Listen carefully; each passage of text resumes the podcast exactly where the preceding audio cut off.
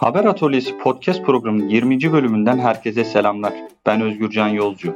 Bu bölümde İstanbul Bilgi Üniversitesi öğretim üyesi Profesör Doktor Erkan Saka hocamızla Metaverse ve gazetecilik konusunu konuşacağız.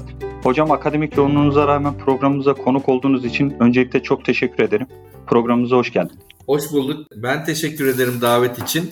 Sonuçta böyle güzel programlara destek olmak gerekiyor. Bize de hep olundu zamanında. Ben de elimden geldiği kadar olmaya çalışıyorum. Güzel bir iş yapıyorsun Özgürcüm. İnşallah uzun soluklu olur. Hocam, konu güzel, konuğum güzel. Bu bölümü çekeceğim için açıkçası çok heyecanlıyım. Erkan hocam, biliyorsunuz Metaverse ve gazetecilik kavramı çok güncel ve akademik camia içerisinde de yeni yeni tartışmalar yapılan, araştırmalar yapılan bir konu. Akademik camianın dışında da dinleyicilerimiz de açıkçası bu programı çok merak ediyor. Çünkü sizin duyurunuzu sosyal medya hesaplarımızda paylaştığımız andan itibaren bir aile soru aldık dinleyicilerimizden. Aralarından da en güzelini seçmeye çalıştık hocam. Sağ olsunlar, programın ilgileri beni çok mutlu etti. Erkan hocam, dilerseniz hiç zaman kaybetmeden sohbetimize başlayalım. Çünkü öğretici bir program olacak. Olur canım, nasıl yapalım? Erkan hocam, ilk sorumu size şu şekilde sormak istiyorum. Gazetecilik mesleği Web üç dönemine ve Metaverse evrenine nasıl ve ne kadar entegre olabilir? Metaverse ile gazetecilik nerelerde karşılaşıyor hocam? Hocam, zaten bütün konuyu sordun. Evet. Ben şimdi detayları tekrar yönlendirirsin beni. Ben şöyle kabaca başlayayım. Şimdi aslında hani gazetecilik her zaman teknolojiyle, yeni teknolojilerle iç içe geçmiş bir meslek türü. Biz bazen bunun farkında olamayabiliyoruz. Türkiye'nin kendi güncel meselelerinden dolayı da. Ama aslında bakarsak tarihe de her dönemde hani telgraf çıkıyor. Hemen telgrafı gazetelerde, işte ajanslar üzerinden hemen haber üretimine katıyorlar. Ya da bilgisayarlar ilk çıktığında da çok gecikmeden bunu da yaptılar. Ya her aşamada aslında teknoloji zaten medyanın genelde ve özellikle gazeteciliğin hep takip ettiği bir bir şey oldu. Özellikle internetin çıkışı biraz işleri azıcık karıştırdı. Çünkü internet öyle tekil bir teknoloji değil ve etkisi çok daha uzun vadeli. Bir de daha önceki hani teknolojik kullanımda gazetecilik profesyonel olarak, profe- meslek olarak gazeteciler kendilerini fazla bir tehdit altında hissetmiyorlardı. Ama İnternet araçlarıyla beraber durum değişti. İşte hani yurttaş haberciliği dediğimiz ya da başka formatlarda bizzat gazetecinin yerini alabilecek durumlar ortaya çıkmaya başladı. O yüzden hani internete biraz daha tabii negatif bakma herhalde bundan dolayı oluyor. Ve her yeni gelişme internette biraz geriden takip ediliyor gazeteciler tarafında gibi. Biraz ama diyorum, çünkü yine de bir sürü çalışma ve deneyim de var. Şimdi aslında bu iş daha da hızlı olabilir. Hani teknolojik benimseme. Ama de, bir dediğim gibi bizzat mesleki kariyerin tehdit altında olması. Bir de belki ondan da daha önemlisi iş modelinin tehdit altında olması bu durumu güçleştirebiliyor. Sosyal medya döneminde biz bunu bol bol yaşadık. Hani şu anda da içinde olduğumuz hala büyük ölçüde dönemde. Medya ve gazetecilik yani yüz yıllık, yüz elli yıllık iş modelini kaybetti. Ve yeni iş modelini bulmakta da çok zorlandı. Hala da şu anda hani dijitalden böyle iyi bir gelir getiren çok az yayın organı var. Sosyal medya platformları ya da dijital platformlar e, dijital reklam gelirinin çoğuna el koyuyor. Hala hani orada çok acıklı e, durumlar var. E şimdi bu durumda tabii yeni bir teknoloji çıktığında bunu bir tehdit olarak görme ihtimali yüksek gazetecilerde. Şu anda da biraz o yaşanıyor olabilir bir taraftan. Bunları bir yana koyalım. Peki ne oluyor? İşte sosyal medyanın medya içeriği, haber içeriği üretimine katkısını artık tartışmaya bile gerek yok. Yani o öyle ya da böyle hem bir taraftan medya içerik üretimi hem de dezenformasyon ve daha bir sürü yan unsuru olumlu ya da olumsuz beraberinde getirdi. Şimdi yeni bir döneme giriyoruz. İnternetin belki üçüncü dönemi olarak sıra sayılabilecek bir dönem. İşte Web üç nokta sıfır diye adlandırılan. Şimdi yeni bir karmaşayla karşı karşıyayız. Valla normalde hani gazeteciler dışında da bir kafa karışıklığı var. Onun için hani bu gazeteciliğe özgü de bir durum değil. Şu anda Web üç diye şemsiye bir kavramla tanımlanabilecek birçok teknolojinin iç içe girdiği bir anı yaşıyoruz. Genelde bu işte Metaverse diye tanımlanıyor. Metaverse aslında hani başta sanal gerçeklik olmak üzere virtual reality, A R, artırılmış gerçeklik, yapay zekadaki gelişmeler ve beş G belki gibi daha hızlı bağlantıların mümkün olması vesaire vesaire bir sürü unsurun bir araya ve teknolojinin bir araya gelmesiyle bir şeyler oluşuyor. Şimdi onu anlamaya çalışıyoruz. Bu arada da gazetecilikte belki sosyal medyada geri kalmıştı ve bunun da zararlarını gördü sosyal medya dönemine adapte olmada. O yüzden bu dönemi daha erken yakalamaya çalışıyor.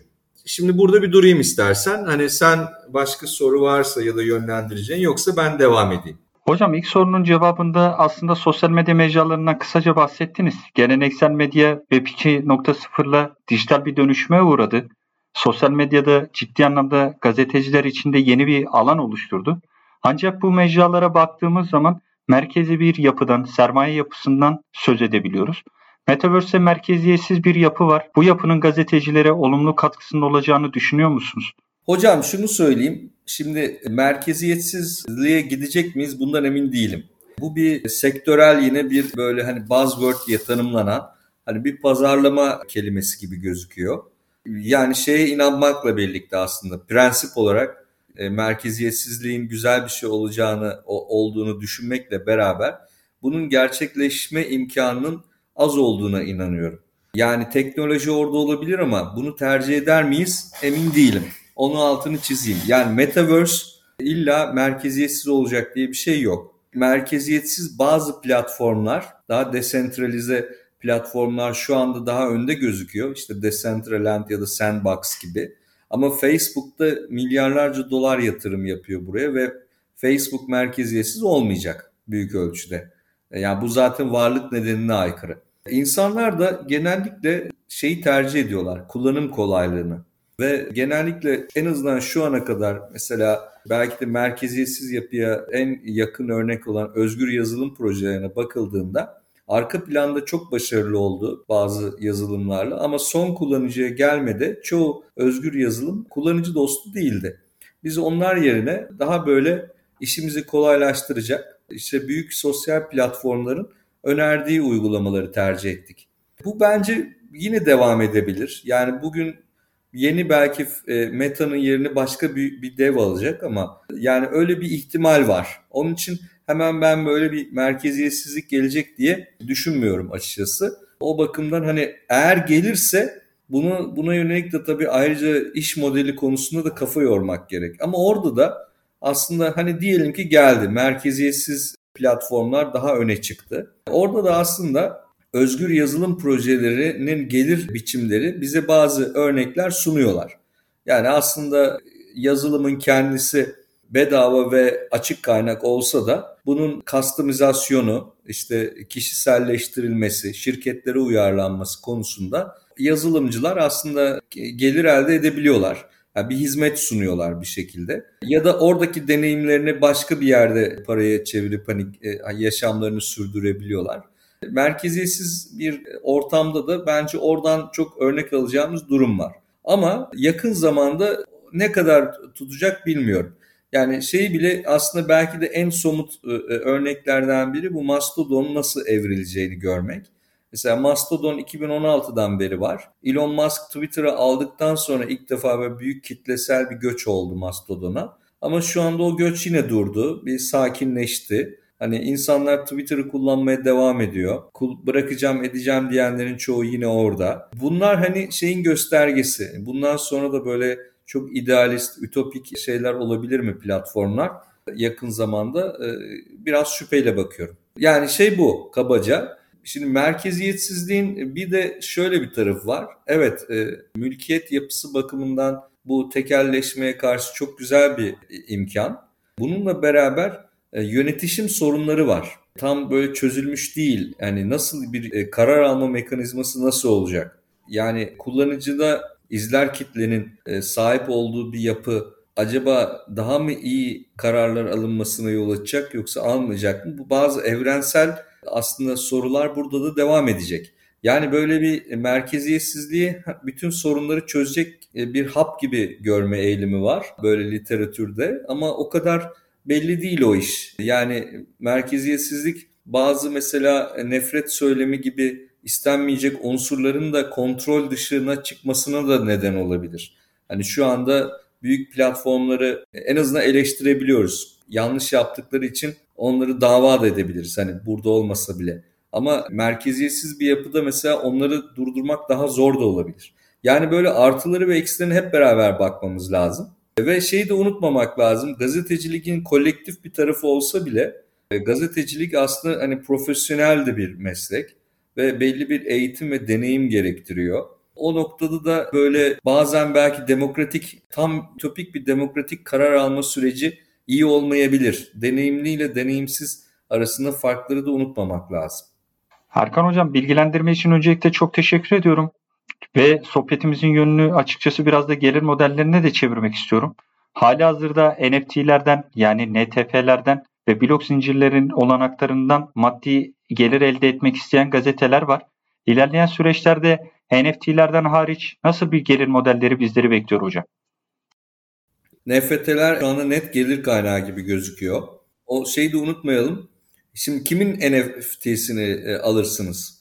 Yani şimdi New York Times bir şey satıyorsa alıyoruz ama ne bileyim başka bir, şimdi kimseyi de küçümsemek istemedim ama başka bir gazetenin verdiğini, yani satmaya çalıştığını almayız gibi. Şimdi orada zaten böyle bir Metaverse dışındaki alanda başarısını ispatlamış bir yayın organı, medya organı orada da aslında daha bir güvenilir profil çizebilir zaten Metaverse'te de. Şimdi ilk böyle aslında orası çok boş bir alan, onu söyleyeyim. Şimdi benim o incelemede de mesela daha Metaverse bu kadar popüler olmadan da aslında Metaverse'ü oluşturan ana teknolojilerden biri olan V R'la ilgili epey çalışma yapıldığına işaret ediyordum. Hemen hemen büyük medya kuruluşları, gazetelerin hepsi V R gazeteciliği yapmış. Yani ya işte sahadan böyle bizzat hani V R kameralarla çekimler yapılıyor ve hani izleyiciye orayı, orası yaşatılıyor. Ne bileyim bir savaş, çatışma ortamını düşünün. Ya da bazen de aslında bir şey kurgulanabiliyor da, var olmuş bir olay hani V R ortamında hani daha bir gerçekçi hale getirilebiliyor da. Şimdi bunlar masraflı işler ve açıkçası daha önce New York Times'in, Guardian'ın epey yaptığı bu alanda pek de gelir getirmemiş bunlar. Yani bunlar onların genel işleyişinde, yani abone bulmasında vesaire dolaylı olarak katkıda bulunuyor. Ama hani gazeteciliğin en azından yakın gelecekte buradan gelir getirmesi biraz zor gözüküyor. Ama marka değerini yükselttiği gibi aslında kaliteli, yani yeni haber formatlarına da yol açıyor. Şimdi o yeni haber formatları eğer biraz tutunursa, gerçekten bunlar hani bir iki kere yapılan geçici bir şey değil de artık hani bir, bir haber formatı olarak varlığını sürdürürse, o zaman bir gazete talepte bulunabilir. Gelin bana abone olun ki ben bu yaptıklarımı gö- gö- görün istediğiniz zaman. Nasıl normalde kaliteli bir yayın organı dijital aboneliği artık teklif edebiliyor ve biz de parayı ödüyorsak, Metaverse'de de bir defa bu yeni deneyimleri bize yaşatıyor ve hani o deneyimi yaşamak için para vermeyi verecek kadar bunları beğeniyorsak olabilir. Bizzat haber odaklı bir şeyler olabileceği gibi aslında Decentraland'daki gibi mekan da olabilir aslında. Ve orada etkinlikler düzenler, onlara bilet alır gireriz. Mesela ne bileyim yazarların imza günleri olabilir ya da işte özel bazı gösterimler olur. İlk gösterim oradan olur, bir belgeselin vesaire. Biz de biletimizi alır gider orada görürüz.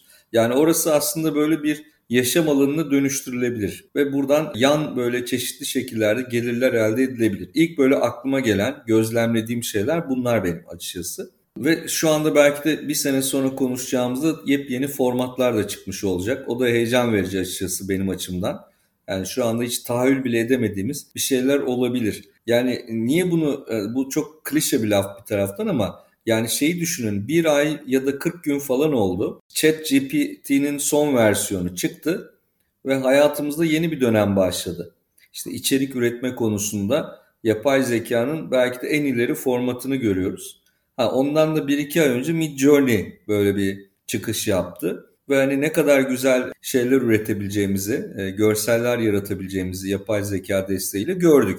Bunları düşününce Metaverse'te de böyle bir sıçrama olabilir yeni formatlar görme açısından. Ve bunu eğer gazeteciler uyarlayabilirlerse kendi içerik üretimlerine, fark yaratıp bunu dijital gelire dönüştürebilirler diye düşünüyorum. Hocam çok teşekkür ediyorum. Programın da yavaştan sonuna geliyoruz. Son olarak iki bin yirmi ikinin Aralık ayında Lifsep Türkiye platformunda Metaverse ve gazetecilik başlıklı bir raporunuz yayımlandı. Rapordan kısaca bahseder misiniz Erkan Hocam? Tabii ki. Zaten az önce de biraz değindim. Şimdi bir, bir, bu bir toparlamaydı. Aslında biz böyle bir hani devrimin tam böyle başlarındayız. İlk adımlarını atıyoruz. Hani Metaverse şöyle. Bakın şeyi şunun altını çizeyim. Yani böyle ben hani bir, bir sektör bir şeyi temsil etmiyorum. O yüzden hani pazarlama olarak düşünmeyin. Ama hani çok ünlü kişilerin atıp tutması ötesinde internetin yeni bir dalgası olduğuna inanıyorum. O bağlamda hani eleştirel tarafıyla da hani yanlışlarıyla doğrularıyla böyle bir döneme girdiğimizin altını çizeyim. Her şey çok güzel olacak diye bir şey de yok orada. Ben raporda olan pratikleri biraz incelemeye çalıştım. İş modeli açısından öyle çok çok ümit veren bir durum yok ama zaten Metaverse'ün de başındayız. Yalnız burada tabii e, önceki deneyimlere biraz işaretler var. Önceki deneyim derken aslında Metaverse hani kavram olarak daha önce kullanılmış bir kavram ve bunun aslında en somut olarak da gördüğümüz yerde Second Life oyunuydu. Ben hani gençliğime yetiştim ben oyuna, oynayamadım ama e, ne kadar hani e, büyük bir kültürel etki yarattığını, Türkiye'den bile orada işte böyle protestolar organize edildiğini vesaire hatırlıyorum. Yani öyle aslında biz bundan sonraki Metaverse'ün bir versiyonunu, ilkel versiyonunu Second Life oyununda gördük. Orada da işte bazı gazetecilik deneyimleri vardı. Hani onlardan yola başlayarak hani sonraki süreçlerde V R gazeteciliğine vesaire gelene kadar hani bir sürü e, literatürü e, en azından özetlemeye çalıştım. Hani bundan sonra olacaklara bir altyapı olsun diye. Yani dikkatimi çeken şeylerden birisi mesela böyle hani Metaverse'ün yani Second Life'ın içinde gazete çıkıyor aslında bir tane. Hani e, ama mesela o da hani bildiğimiz gerçek dünyadaki gibi şeylere maruz kalabiliyor. İşte baskılara da. Yani işte orada tabii hükümet yok doğrudan ama bu sefer platform sahibi var. Yani neyi yazıp neyi yazmayacağına hani karar verme durumları. Mesela çok bildik bir mesele virtual sanal dünyada da gerçekleşebiliyor. Özellikle belli platformların içinde bazı platformlar daha agresif olabilir platform sahipleri. İçeriden haber yapılması konusunda. Ha bu arada bakın şeyin altını çiziyorum. Dünya o dünya büyüdükçe Metaverse dünyası orası da aslında bir yeni bir saha oluyor. Ve bizzat orada orayla ilgili haber de yapmak hani mümkün hale geliyor. Mesela Second Life'da bunlar yapılmış. Yani bazen Metaverse dışının Metaverse'de temsili olduğu gibi Metaverse'ün içinde de e, aslında habercilik başlayacak. E, hatta daha ben e, o rapor yayınlandıktan hemen sonra benimki yayınlandıktan sonra bir tane uluslararası bir raporda yayınlandı. O mesela doğrudan doğruya şeye bakmaya çalışıyor. Platformun içindeki habercilik nasıl olacak? Ya orada yerleşik bir de bir gazeteci olacağız. Metaverse gazetecisi. İçeride e, bir sürü olay olacak bitecek. Biz onları haberleştireceğiz. Çok orijinal bir dünya ama o dünyada e, tıpkı gerçek dünyadaki gibi dertlerimiz olabilecek. Aynı sorunlar başımıza gelebilecek. O da ilginç ve hani karşılaştırabileceğiz de belki de hani e, orası mı burası mı? Hani belki birbirine konuşacak, belki fikir alacağız, vereceğiz iki dünya arasında vesaire. Erkan Hocam çok doyurucu bir program oldu. Kendi adıma çok mutluyum. Çok teşekkür ederim. Ee, ben de teşekkür ederim davet için Özgürcüğüm. Kendinize çok iyi bakın hocam. Ben de öyle. Haber Atölyesi podcast programının sonuna geldik. Bizleri dinleyen, dayanışma gösteren herkese sonsuz teşekkürler. Dayanışmayla.